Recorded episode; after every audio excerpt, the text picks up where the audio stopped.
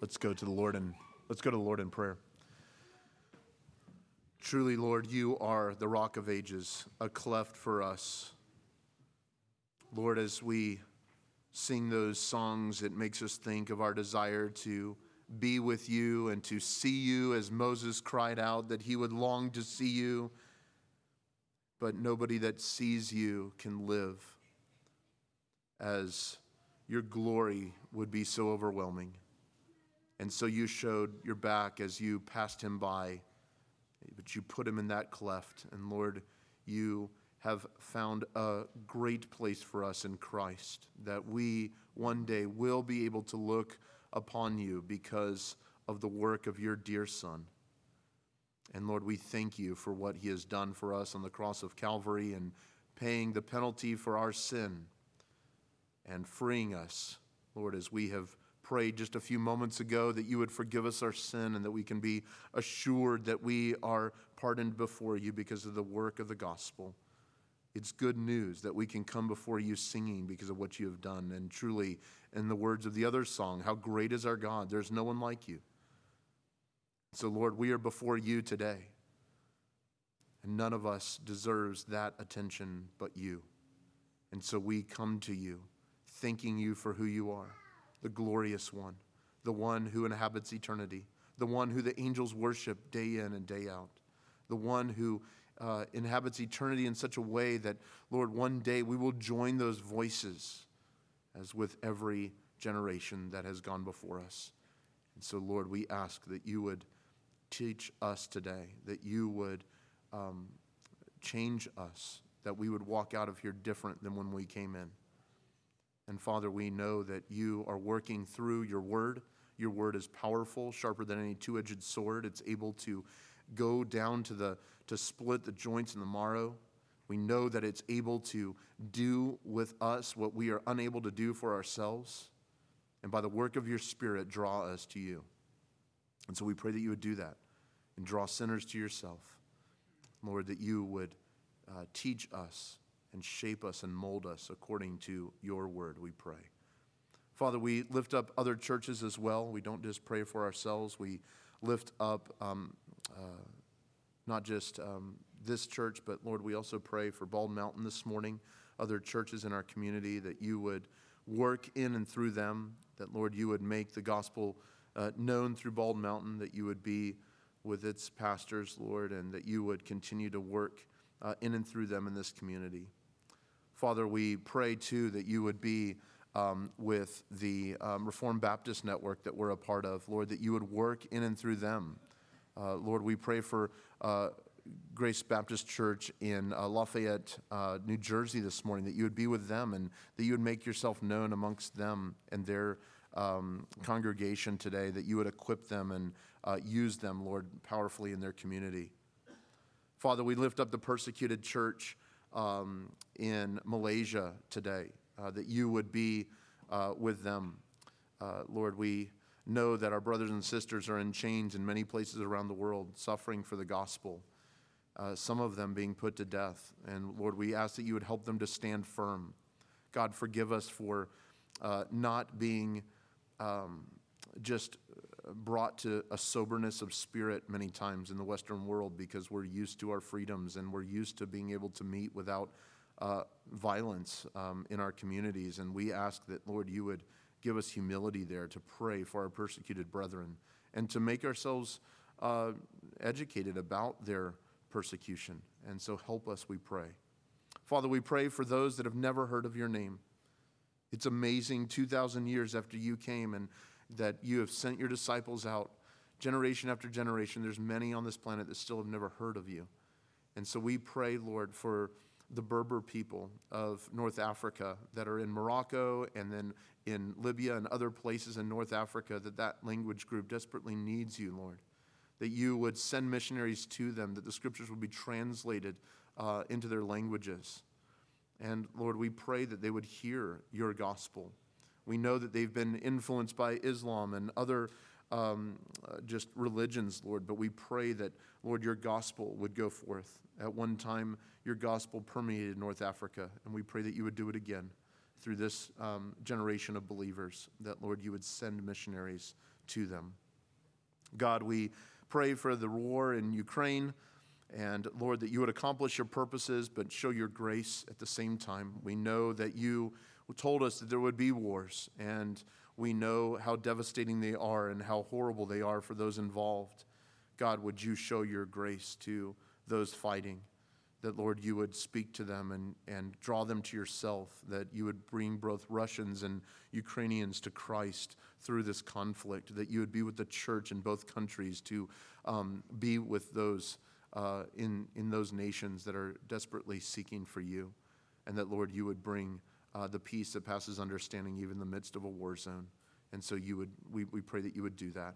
Lord, we continue to pray for Turkey and Syria as they overcome this, uh, these, these horrible odds um, in the wake of the earthquake. And uh, Father, that you would help them to rebuild, which no doubt will take years. But we pray that you would relieve their suffering, uh, their immediate suffering with food and water, um, but that you would equip missionaries and first responders um, that are going from many organizations, that they would uh, be um, just sharing the gospel, Lord, that they would come to know you. And uh, so we, we pray that you would continue to, to work there, Lord, in the midst of um, multiple weeks now um, of recovery. And so we pray for the infrastructure and all the things happening in those countries that, Lord, you would accomplish your work. Father, we pray for those in Mississippi, um, the families that have lost loved ones uh, just this weekend, and uh, the terrible storms that ripped through there, that, Lord, you would show your grace, you would give wisdom to um, emergency personnel. Uh, Lord, that you would uh, help survivors to be found if there are some stuck still. We pray for your grace for the families that have lost loved ones, that you would bind their hearts up, Lord, that you would call the church to respond in those areas and to offer much hope. God, we pray for uh, refugees around the world that are fleeing situations, that you would be gracious to them and provide for them. Lord, for those that are grieving, uh, Lord, for those that are sick, we praise you for Joy's recovery, Lord, after surgery this week, and that you're continuing to work uh, in her life and uh, bringing healing to her. So we pray that you would help her gain strength each day. Father, for others that are sick or under the weather or traveling, we pray that you would be with them. Lord, for our expectant mothers, we thank you for them and um, being able to see some um, just uh, showers coming up here in April for them, and just this ex- uh, expectancy and the excitement that fills the air with new babies in this congregation. So we ask that you would be with them, and Lord, that you would be with their babies, that Lord, you would bring um, just a, a, healthy end to their pregnancies and, and a safe delivery, and Lord, that we might rejoice with them.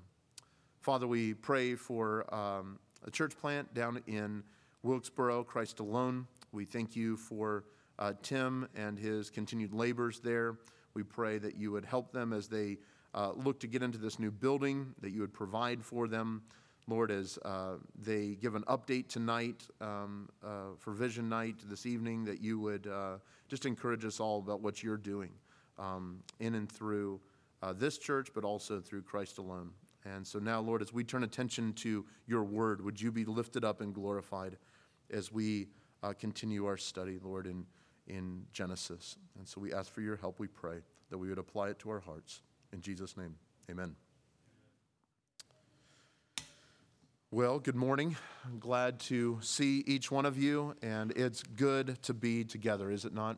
It's good to be um, together and looking um, at God's Word together, uh, continuing our study in Genesis. Hard to believe that we're already in chapter 10 and uh, really a transition here between the generation of Noah into the call of Abraham that we'll see in a few chapters. Uh, but we're going to look at chapter 10, and we're actually going to look at the whole chapter um, and really take a look at three different aspects uh, of, of the reason that Genesis chapter 10 is given to us. So, would you stand with me as we read God's word together? These are the words of the living God. These are the generations of the sons of Noah Shem, Ham, and Japheth. Sons were born to them after the flood. The sons of Japheth, Gomer, Magog, Madai, Javan, Tubal, Meshech, and Tiras. The sons of Gomer, Ashkenaz, Riphath, and Togarmah. And the sons of Javan, Elishah, Tarshish, Kittim, and Dod Anim. From these, the coastland peoples spread in their lands, each with his own language, by their clans in their nations. The sons of Ham, Cush, Egypt, Put, and Canaan. The sons of Cush, Seba, Havilah, Sabtah, Raamah, and Sabteca. The sons of Raamah, Sheba and Dedan. Cush fathered Nimrod. He was the first on the earth to be a mighty man. He was a mighty hunter before the Lord. Therefore, it is said, like Nimrod, a mighty hunter before the Lord. The beginning of his kingdom was Babel, Erech, Akkad, Calneh in the land of Shinar.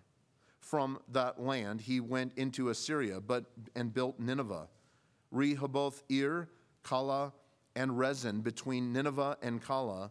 That is the great city. Egypt fathered Ludim, Anamim, Lehabim, Naphtuhim, Pathrusim, Casluhim, from whom the Philistines came, and the Caphtorim.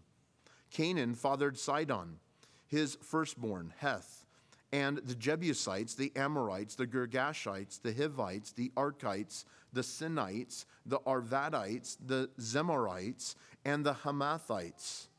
Afterwards, the clans of the Canaanites dispersed. And the territory of the Canaanites extended from Sidon to the direction of Gerar as far as Gaza, in the direction of Sodom, Gomorrah, Admah, and Zeboim, as far as Lasha. These are the sons of Ham, from their clans, their languages, their lands, and their nations.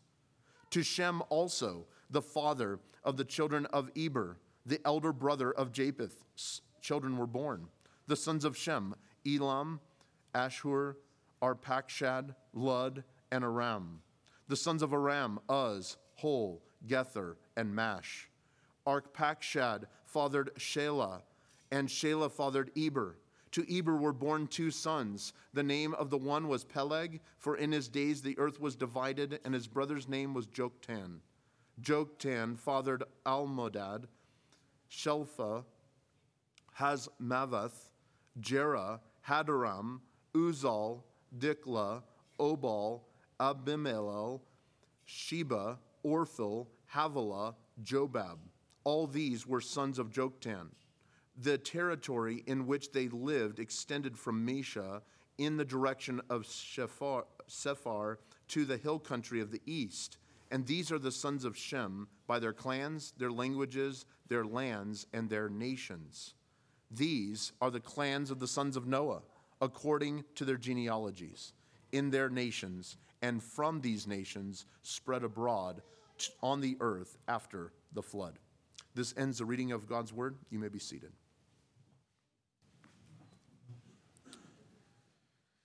So, as we embark in chapter 10, we actually see a division here, a, um, a carrying on of what the author of Genesis is saying. Moses is wanting us to see a clear transition between the generation of Noah and on to what we will see in the days ahead. You might look at a passage like this, perhaps if you're reading with us on our Bible reading um, schedule, that you get to genealogies and you cough and you go to the end of the chapter and you just pretend like the Lord didn't see that. But He did, and He wants you to read them. Also, the point of this message is not for you expectant mothers to find a name for your precious child in the midst of this passage. Thirdly, this is not an unimportant passage in the context of what we've been looking at. And so, my great job this morning is not just to stumble over names that have gone before us, but to see the connection to the larger view of not just Genesis, but the entire Bible. And I want to walk you through this to help you see that these genealogies are of great value.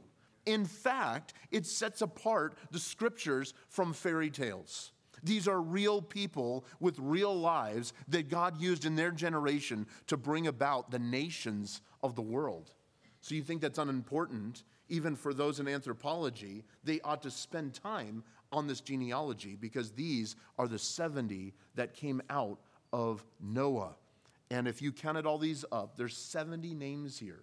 Now, when you see that in Scripture, it's a completeness to this list. It's not an exhaustive list, if you notice but there's a purpose in it, and that's what we want to look at this morning. So I want to do this in three ways. I want to make mention, first of all, about inspiration of Scripture, why it's important to not just read a passage like this, but to study it to the glory of God, because God has something for us in that remember the passages in the New Testament that remind us that all scripture is inspired, otherwise known as God breathed for our good and for our education and for our training in righteousness. So God has something for us in this. Secondly, I want to look at the generations here. There's an important note that we need to look at here as far as why um, Moses mentions these names.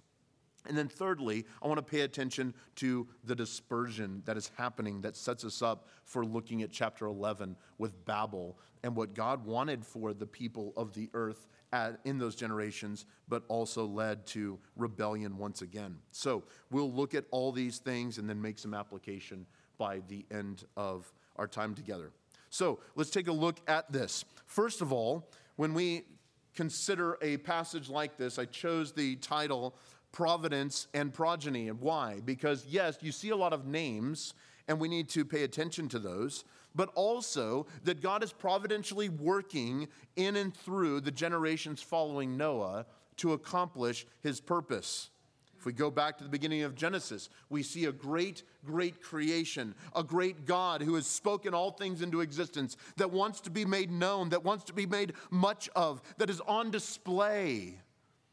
Our great philosophers of today say that God is hiding. And why would he go so far as to not expose himself? In fact, he has. He makes himself known in his great works. He makes himself known in these latter days through his Son. And he definitely makes himself known in his word when we take the time to look for him there. And so when we look at the text here, we see something that we need to realize from a, a 10,000 foot level that this passage is inspired by God and is useful for us. It should not be ignored. If you struggle with reading that because you can't even pronounce the names, it's okay.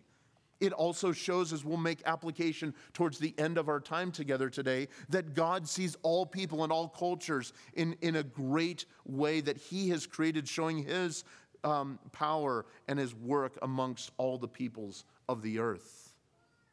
And so it speaks to its inspiration. The scriptures are not invented, they were inspired. And so God gave these words to Moses and he wrote them down. Many think that these were written down while he was on Sinai. And so he recorded these things and he recorded these generations. And it also gives the very beginnings, which Genesis means, to help the people of God understand from where they came, who they are, and where they were going. And the scriptures are very clear about this, about who God is and what he's up to. Notice here in the text that we see that it's very also, it's, it's structured. It also shows that God has a, a point in that. Look at verse 2, for instance. He starts with the sons of Japheth. And then if you uh, let your eyes go down to verse 6, the sons of Ham. And then if you go down a little bit further to verse 21, to Shem. So he's taking these three sons of Noah and he's showing, really in a formatted way, of who came from them and ultimately what nations came from them. Now, why would God do that? Well, by way of inspiration, we see that God's purpose is to make known not just who these individuals are as far as their identity, but what God is going to do through these nations, ultimately, not just in the context of Genesis, but what these uh, clans and these nations and these languages would mean all the way into the uh, coming of the Son of God one day. And so when we look at this, we see great effort towards um, structure. If you see not just in these generations, but after each one, notice starting in verse 5, um, it tells us where the people came from out of that clan or those, uh, that son of Noah, but how it spread to its lands. Notice the the structure here their lands, their language, their clans, and ultimately their nations. So you see that in verse 5 at the end of the sons of Ham. You see it in verse 20 sons of Ham by their clans, languages, their lands, and their nations. And then finally in verse 31, you see that with Shem by their clans, their languages, their lands, and their nations. You might be thinking, well, what do you mean languages? Well, he's summarizing what he's about to explain in chapter 11, which we'll look at next week. And then he wraps it all up in verse 32, and he says that the clans of the sons of Noah, according to their genealogies, in their nations, and from these nations they spread abroad on the earth after the flood. Now, it's also interesting in the sense of inspiration of Scripture that genealogies are also important in a general way for us. First of all, there's no other people of God that have such a tight genealogy than the Jewish people. As you follow not only in Scripture the generations, you can follow them all the way from Adam to Noah, from Noah to Abraham, from Abraham ultimately to Jesus.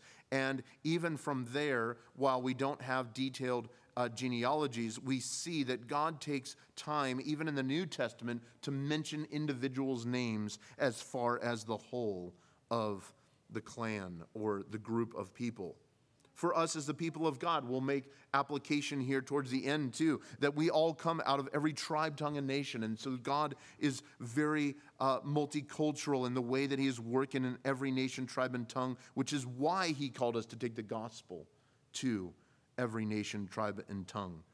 And so there's a new humanity that is being birthed here that we'll see also in these ways. So, inspiration wise, we ought to be encouraged that God gave it to us.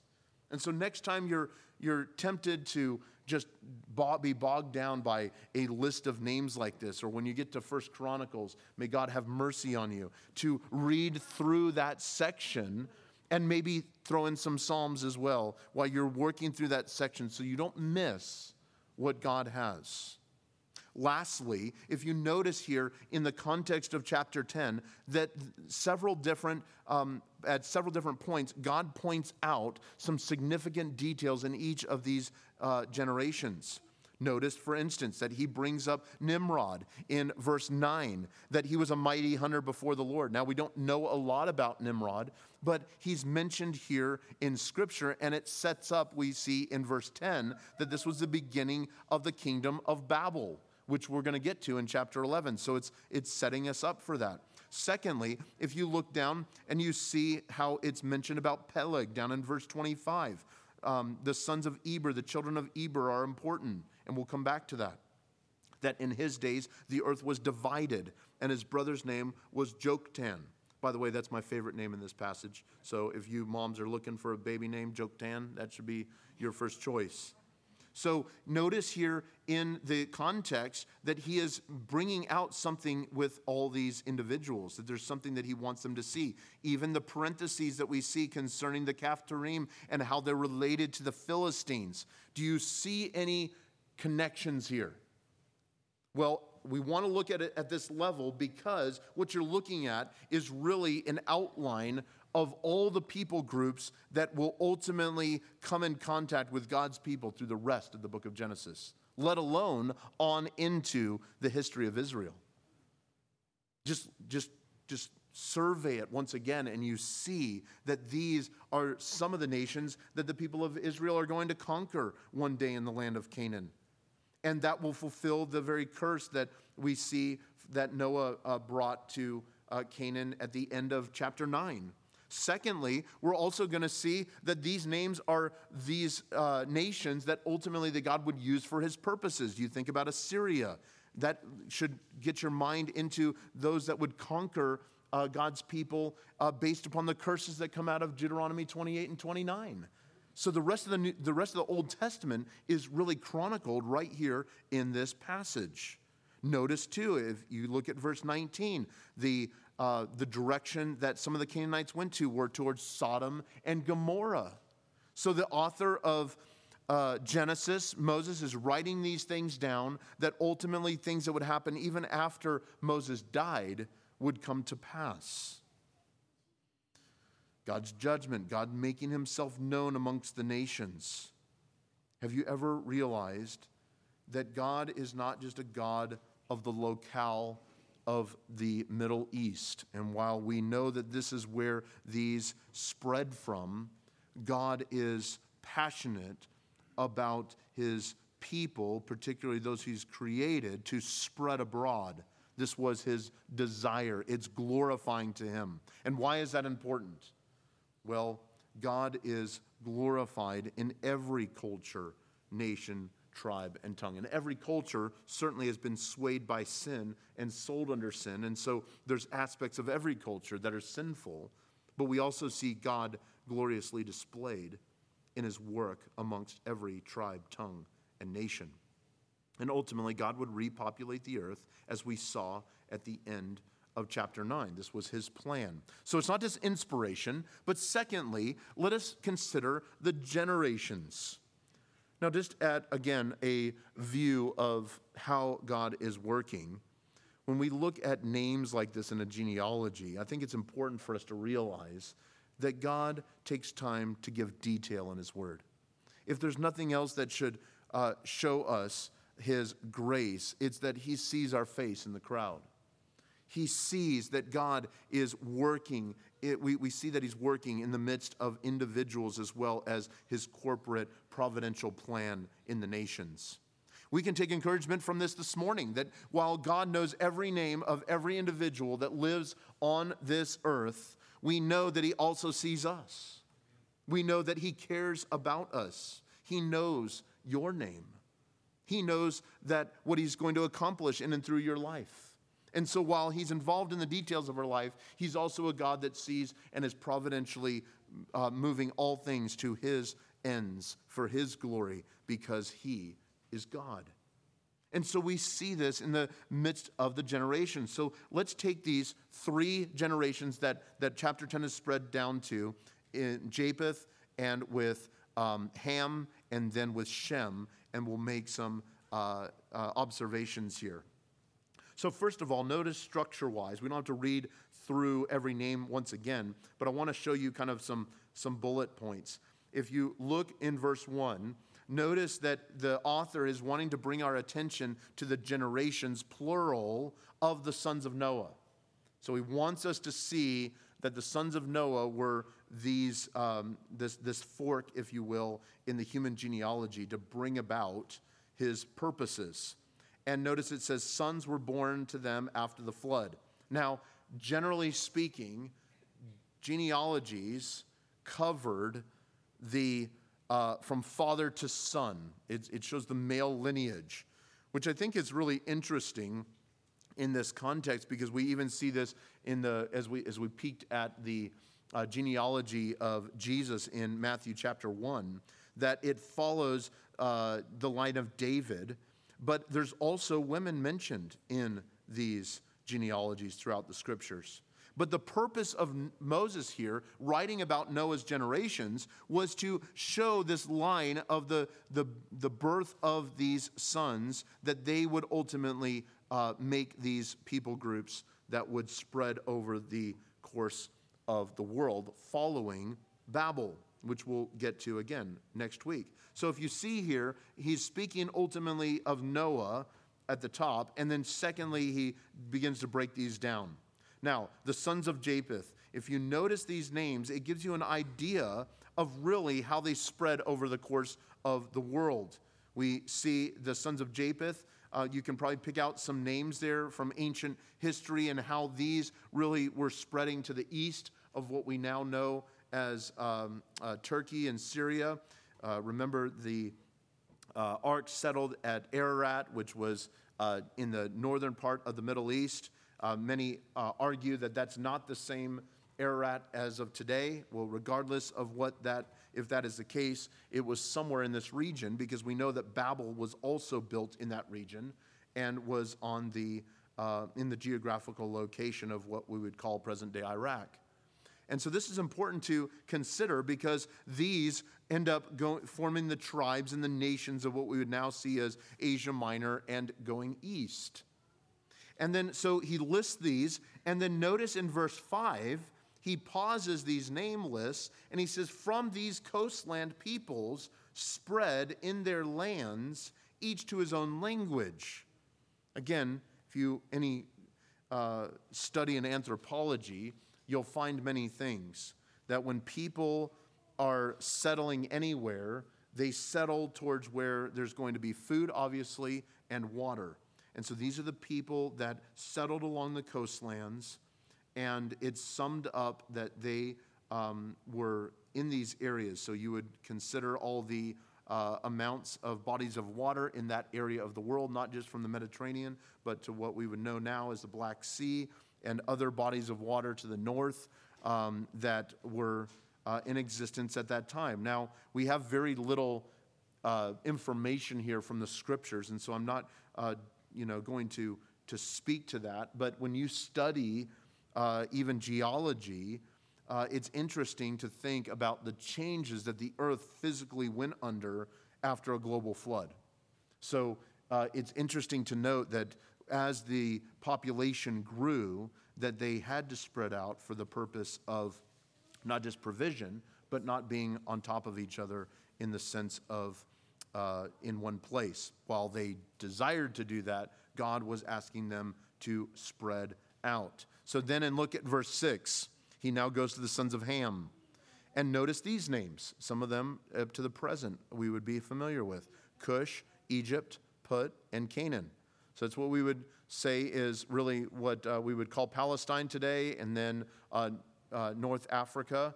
And we know if we follow these genealogies throughout the scriptures, let alone in um, human anthropology, this is ultimately the, the start of uh, the African continent, let alone uh, West Asia. So it's important to, to notice those, uh, that these, the history of these go way back. So he mentions here now that Cush fathered Nimrod. He was the first on the earth to be a mighty man. In some of your Bibles, uh, that can also be translated that he began to be a mighty man on the earth.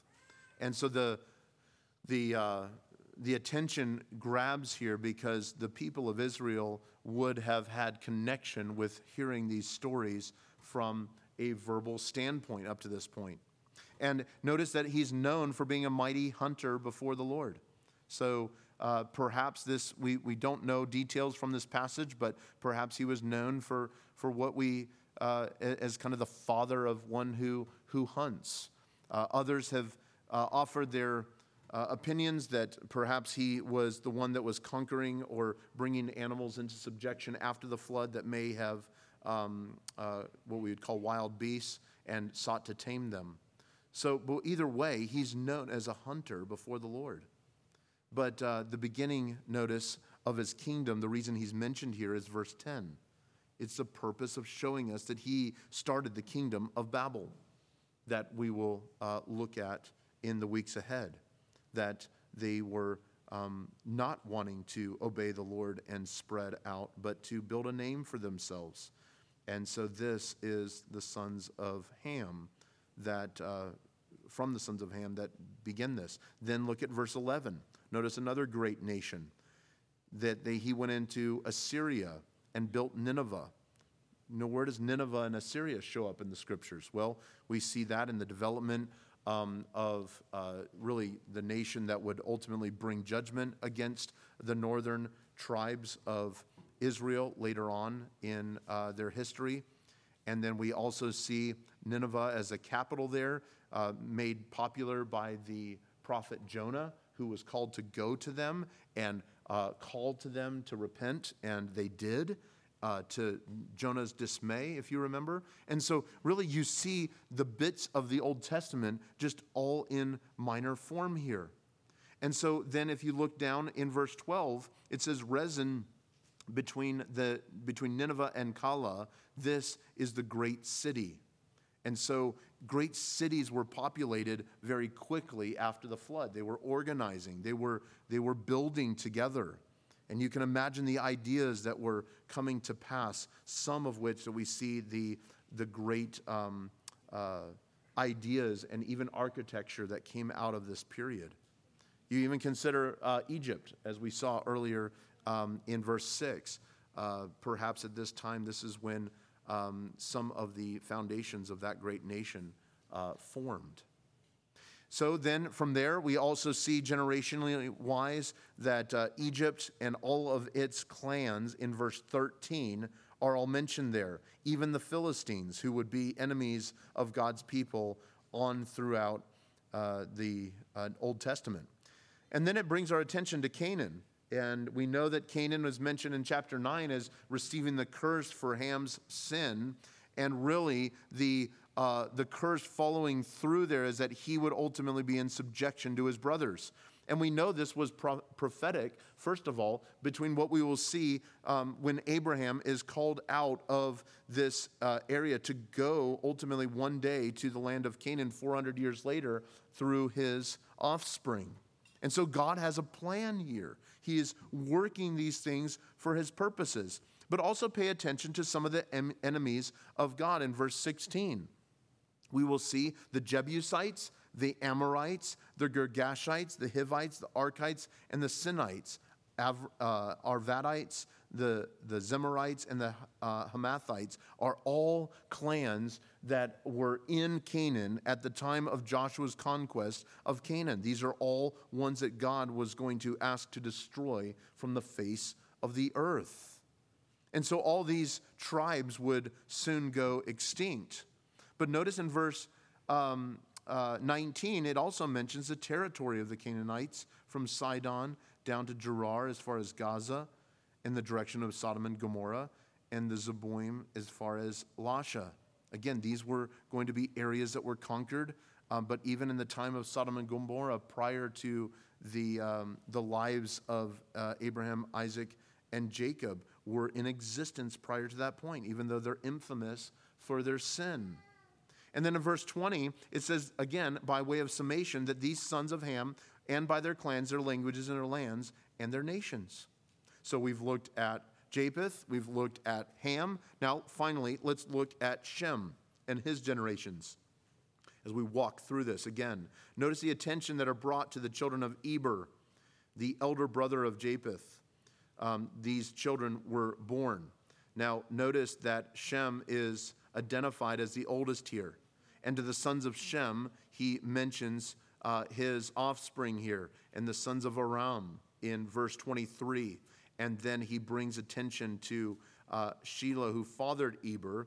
And then notice Eber is brought up because he is famous here in verse 25 for his two sons, Peleg and Joktan. Now, we don't know exactly what it means by the earth being divided, but many uh, speak of Peleg in the sense of, in his days, the earth really spread out based upon these divisions. Now, these could have been uh, disagreements. It could have, we know this is prior to Babel, and so they are developing their own uh, cultures even into their grandchildren, uh, or great grandchildren rather, of Noah. So, just in one full uh, multiple generation, we see great uh, population increase, and also we see diversity amongst the peoples of the earth. And this is prior to uh, Babel, because we know in chapter 11, verse 1, it says that the whole earth had one language and the same words. And we'll talk about migration and all that as we see here. Uh, the land of Shinar is mentioned in verse 2 of chapter 11. So, not to lose you here, let's take a breather. We've looked at the inspiration of why genealogies are important, the specifics of this um, uh, genealogy and its connection to the rest of Genesis, let alone the rest of Scripture. Then we've looked at these generations and looked at some of these details. But last of all, let's look at the dispersion. So, going back to chapter 9, we see that Noah ultimately um, was called by God to um, obviously uh, reestablish what uh, humanity would accomplish, but also that they would uh, repopulate the earth. If you look back to God's covenant with Noah, notice he speaks to his covenant uh, with the earth at the end of chapter 8. And then in chapter 9, it says that God blessed Noah and his sons, and he said to them, Be fruitful and multiply and fill the earth. Does that ring a bell to other earlier parts of Genesis?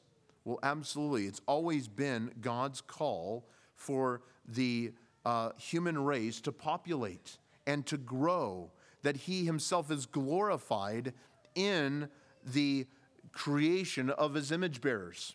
Remember from chapter 3 that it says that man was created in God's image. He talked about the crown of his creation in difference to all of the animal kingdom that he has made much of. When we look at the human race, we see something of the image of God.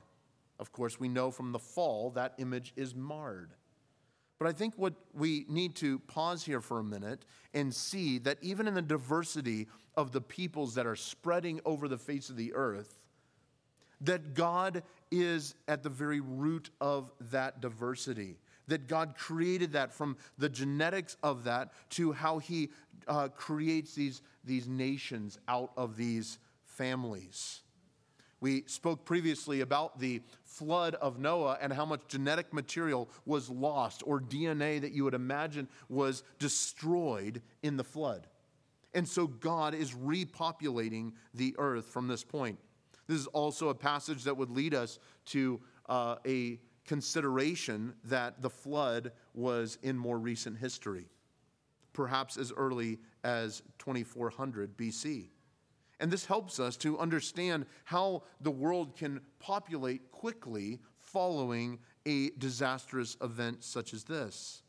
But we also see, too, that in the midst of all of the uh, sinful ways of men, that God is accomplishing his providential purposes in spreading his people across the earth. He is the God of the nations. He always has been. He doesn't show favoritism to a certain group of people. He is glorified in the multicultural feel. And we will notice this in heaven one day when Revelation speaks to this as well that out of the mass of people, he is choosing a people for himself, notice, from every tribe, tongue, and nation. And so when we read the scriptures, heaven's going to be a whole lot different than maybe what we think. It's not just going to be a comfortable Western feel, but it's going to be a representation of all nations, tribes, and tongues. That God desires to work in such a way in every nation, tribe, and tongue. And so we want people to understand what God is doing because what the very final thing we want to look at this morning is that he has a global plan. He has a plan, as Habakkuk says, to be made known in all of the earth. As we'll see in chapter 11, mankind pushes against this. They don't want him to be known, they want to be made known. And the same is true for us this morning. Many of us want to be made known. We want to make a name for ourselves. I'm reading some articles this week about this very thing in this generation that there is an increase exponentially of people who are trying to gain a following from themselves for themselves on things like Instagram or TikTok and they find their worth and their value about how many people are following them, how much attention they're getting and they're focused on this in such a way that even some great falls have happened in the midst of uh, a, a variety of interest groups. There's one individual that even committed suicide last year because another TikToker had gained all of his fans and had swarmed from one format to the other and to follow this individual in his interests. What we find value in is important. The great A.W. Tozer in generations past has said, What we think about God is the most important thing about us. And in a passage like this, it's important for us as the people of God to not just gloss over a genealogy, but to see that God has a global plan, but yes, we are a part of it. that He is working things for His glory that we cannot see at times. We don't understand why our generation is the way that it is, but we will one day understand God's plan in human history. And so it brings us some questions to ourselves. What is it that God would have for us to take away here from Genesis chapter 10? First of all, I think we need to see his providence. We need to see that God is working through every nation, every individual to accomplish his ultimate goals. His ultimate goals. Secondly, we need to look at progeny here, not just in a earthly way, but in a spiritual way. Why would I say that? Because it seems like there's nothing of spiritual value in a genealogy such as this. Well, the Lord is wanting to pay uh, close attention to these genealogies because it's from these earthly genealogies that He's going to pluck a people for Himself. A specific group of people for His dear sake to make His name known amongst the nations. So you'll see this happen in Genesis in multiple ways. We see this, we saw this with Adam, and he took out, we see from the, the sons of Adam, we come to Noah. And then from here, we see all the nations represented. And from there, he's going to pluck Abram out, who was actually um, not following after the Lord. And God chose him and, and spoke to him and revealed himself to him. And from Abraham, he works through Jacob, and from Jacob to the 12 tribes of Israel. And from the 12 tribes, he's going to pluck Judah. And from Judah, he's going to build a people for himself into the people of God that we know of as, as Israel and Judah to one to live in the north, one to live in the south, that these nations would ultimately be taken into captivity because of their disobedience to the Lord. And from there, our Messiah would be born in the fullness of time, as uh, Galatians says, that Jesus himself would not be a king, an earthly king that they thought the Messiah would be, but he would bring new birth to people that he chose in the context of spiritual regeneration and from them, he's going to build a people that we know in the New Testament as the church. And this church is going to be representative of all of humanity, a new creation that is going to bring much glory to him. And then the end will come, and forever these tribes and these people will be praising him forever. God's desire is not just for these individuals to be with Him in a heavenly sense. We know from Revelation 20 and 21, He's going to create a new heavens and a new earth in which these people will dwell forever. So we can't look at a passage like this and say it's not important. Genealogies are extremely important. It tells us about the heart of God. It talks about his plan. It's all revealed right here before our eyes.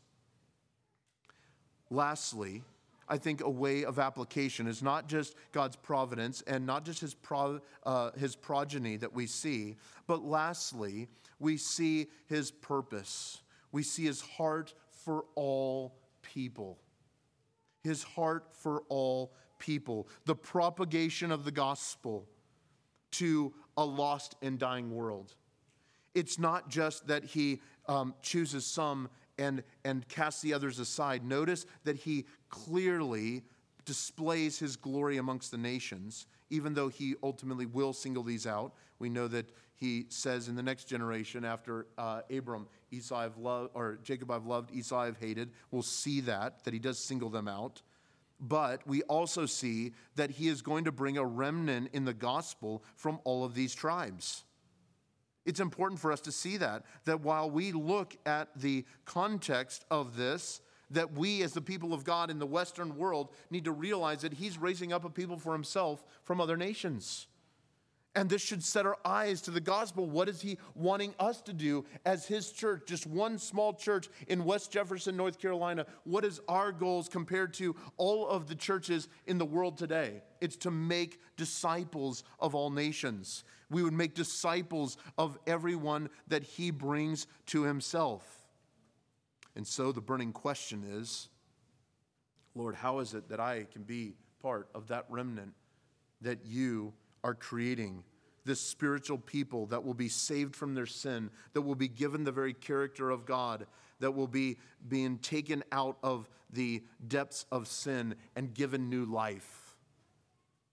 Well, there's two aspects that we see in the lives of everyone here in the Old Testament, let alone in the New Testament. And those two characteristics that we see that God works in those that are His are repentance and faith. These sons of Noah, we don't have lists of their spiritual decisions, but we know from Noah that he feared God, that he was a righteous man. And while we looked at this last week, that he was certainly a sinner and, and became drunk, as we saw in verse 21 last week, he certainly was being used in the providence of God. But the issue is are we people of repentance? Do you look at this great God and all that he is accomplishing in the world and you say, What is my life worth? In fact, the great confessions of church history speak to this issue. What is the the, the purpose of man. It's to glorify God and to enjoy Him. But we can't enjoy Him without repentance. We can't enjoy Him when, unless we get behind His ultimate plan rather than making a name for ourselves, like we'll see in chapter 11. Are you making a name for yourself? Are you getting weary in doing so, whether you are a child or whether you are in your latter years? Are you focused on what you can get out of life and what the world says is successful? Are you giving attention to what humans think that is the most important, and yet our own lives could be snatched from us this very day? Or are you humbly acknowledging and submitting to this great God, who is not only the creator of the heavens and the earth, as we've seen in Genesis, but the creator of all families of the earth? that He individually is involved in your life, calling you to Himself. So, repentance and finally, faith. He calls His people, and His people are known as people of faith. We don't have time to go there this morning, but if you go to um, Hebrews chapter 11, you see a hall of faith there in those passages that God is creating himself a people. And we're going to see starting in chapter 12 that the main um, issue that, uh, uh, that creates this family is based upon faith in God, looking to him ultimately as their father. We see this in the life of Noah. We'll see this in Abraham. And if you walk through that in chapter 11 of Hebrews, you see that this is what the author of Hebrews was mentioning. That this is a, a spiritual progeny, not a physical progeny. And for those of you who are in Christ, you realize that this is what the Lord has done in you. That you find yourself closer to your Christian brethren than sometimes your own flesh and blood. Because what, what God has done in creating a people for himself people that know Christ and are making him known. And so repentance and faith, that we're called to look to him. But what does it mean to look to him in faith? It's not just believing in God. We know that ultimately the point uh, of Scripture, the, the apex, if you will, is to look upon the person of the Son of God. That God Himself identifies with every tribe, tongue, and nation. And how do we know that? Well, the climax of the Bible is that He became flesh, He dwelt among us. He knows what it's like to be human. He knows what it's like to be you and in your sin and your depravity. And He's calling you out and He's saying, Follow me.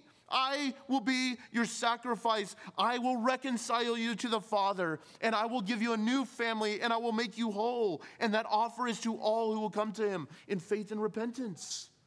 And the beauty of that is through that he's creating a new people, that ultimately that progeny will come from this generation of believers. I don't know if that excites you, but it's exciting to be a Christian because you see the influence of sharing the gospel has on each successive generation. And it doesn't happen unless we share it. I think it's awesome to see how God brings spiritual children and grandchildren through the lives of believers. You probably heard of how Billy Graham came to know the Lord, and then those, the th- countless thousands that he's shared the gospel with. But maybe it hits more close to home. Who is it that shared the gospel with you? Who is it that shared the person that shared the gospel with you? Who shared the gospel with them? I thank God for how he works in ways to bring about his purposes.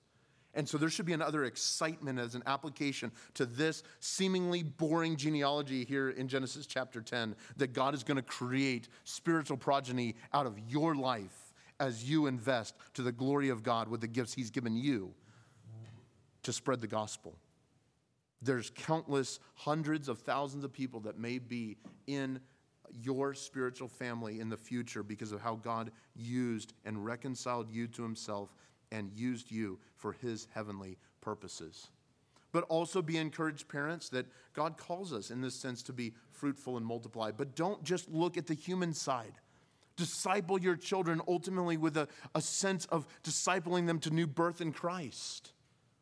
That growing up in a Christian family doesn't save you that they need the gospel just as well. And so, you children, hear me out. That just because your parents are, are believers doesn't immediately make you a believer, that you're to look to him in repentance and faith as well.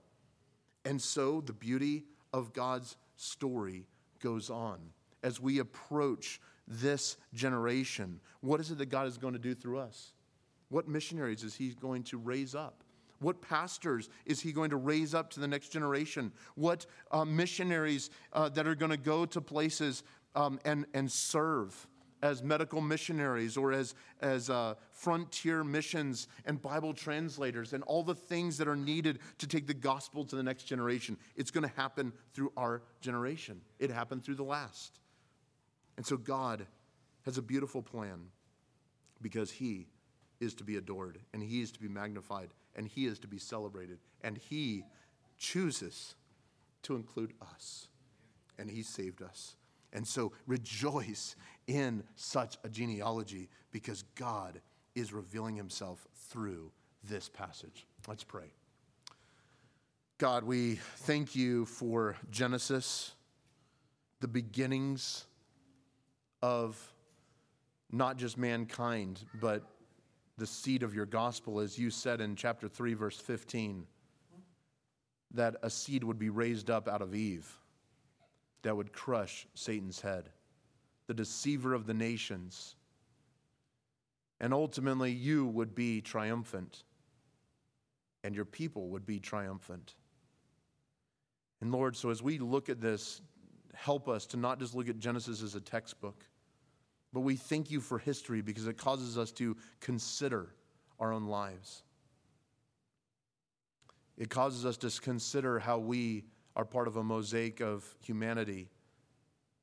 And while we seem small and insignificant in the context of all of the history of mankind, you're certainly working your purposes and your providence in our progeny, in our day. Oh God, give us attention to spiritual things. And while you gave attention to the physical things, you didn't leave us there. You're going to take us into chapter 12 where we see Abraham believing you and it being accounted to him as righteousness. Lord, I pray for anyone here this morning that feels lost, that feels like they, their life doesn't make any sense. That you would encourage them from a passage like this, that you are able to take out of the mass of humanity a people for yourself, that you care for us individually, that you provide for us. In fact, you are the one that gave us life. We are your idea, we are your display. But Lord, even more beautiful is that you give a new creation, that you create a people for yourself because you have desired to make yourself known. Help us to turn from our sin to follow you. Lord, I pray for uh, one that may have never trusted you, that this morning would be that day. I pray for us as believers that are struggling to see how we fit into um, all the, the, the history of mankind, that you would remind us that we play an important role in our generation, that you would help us to have wisdom, that we might not waste our lives, but use them for your gospel. That, that could provide quite a change for us, Lord. Perhaps that we are called to pick up and go where you're sending us. Perhaps you're calling missionaries. Perhaps you're calling a young person to commit their lives to the, the mission of the gospel. Father, we lift these things to you because they are far too numerous for us to even imagine or think about, but we know that you are able to do it because your word is powerful and your spirit is powerful. And so, God, we ask that you would cement this genealogy in our mind to encourage us in times of discouragement, that you are working your plan through our progeny. In Jesus' name, amen.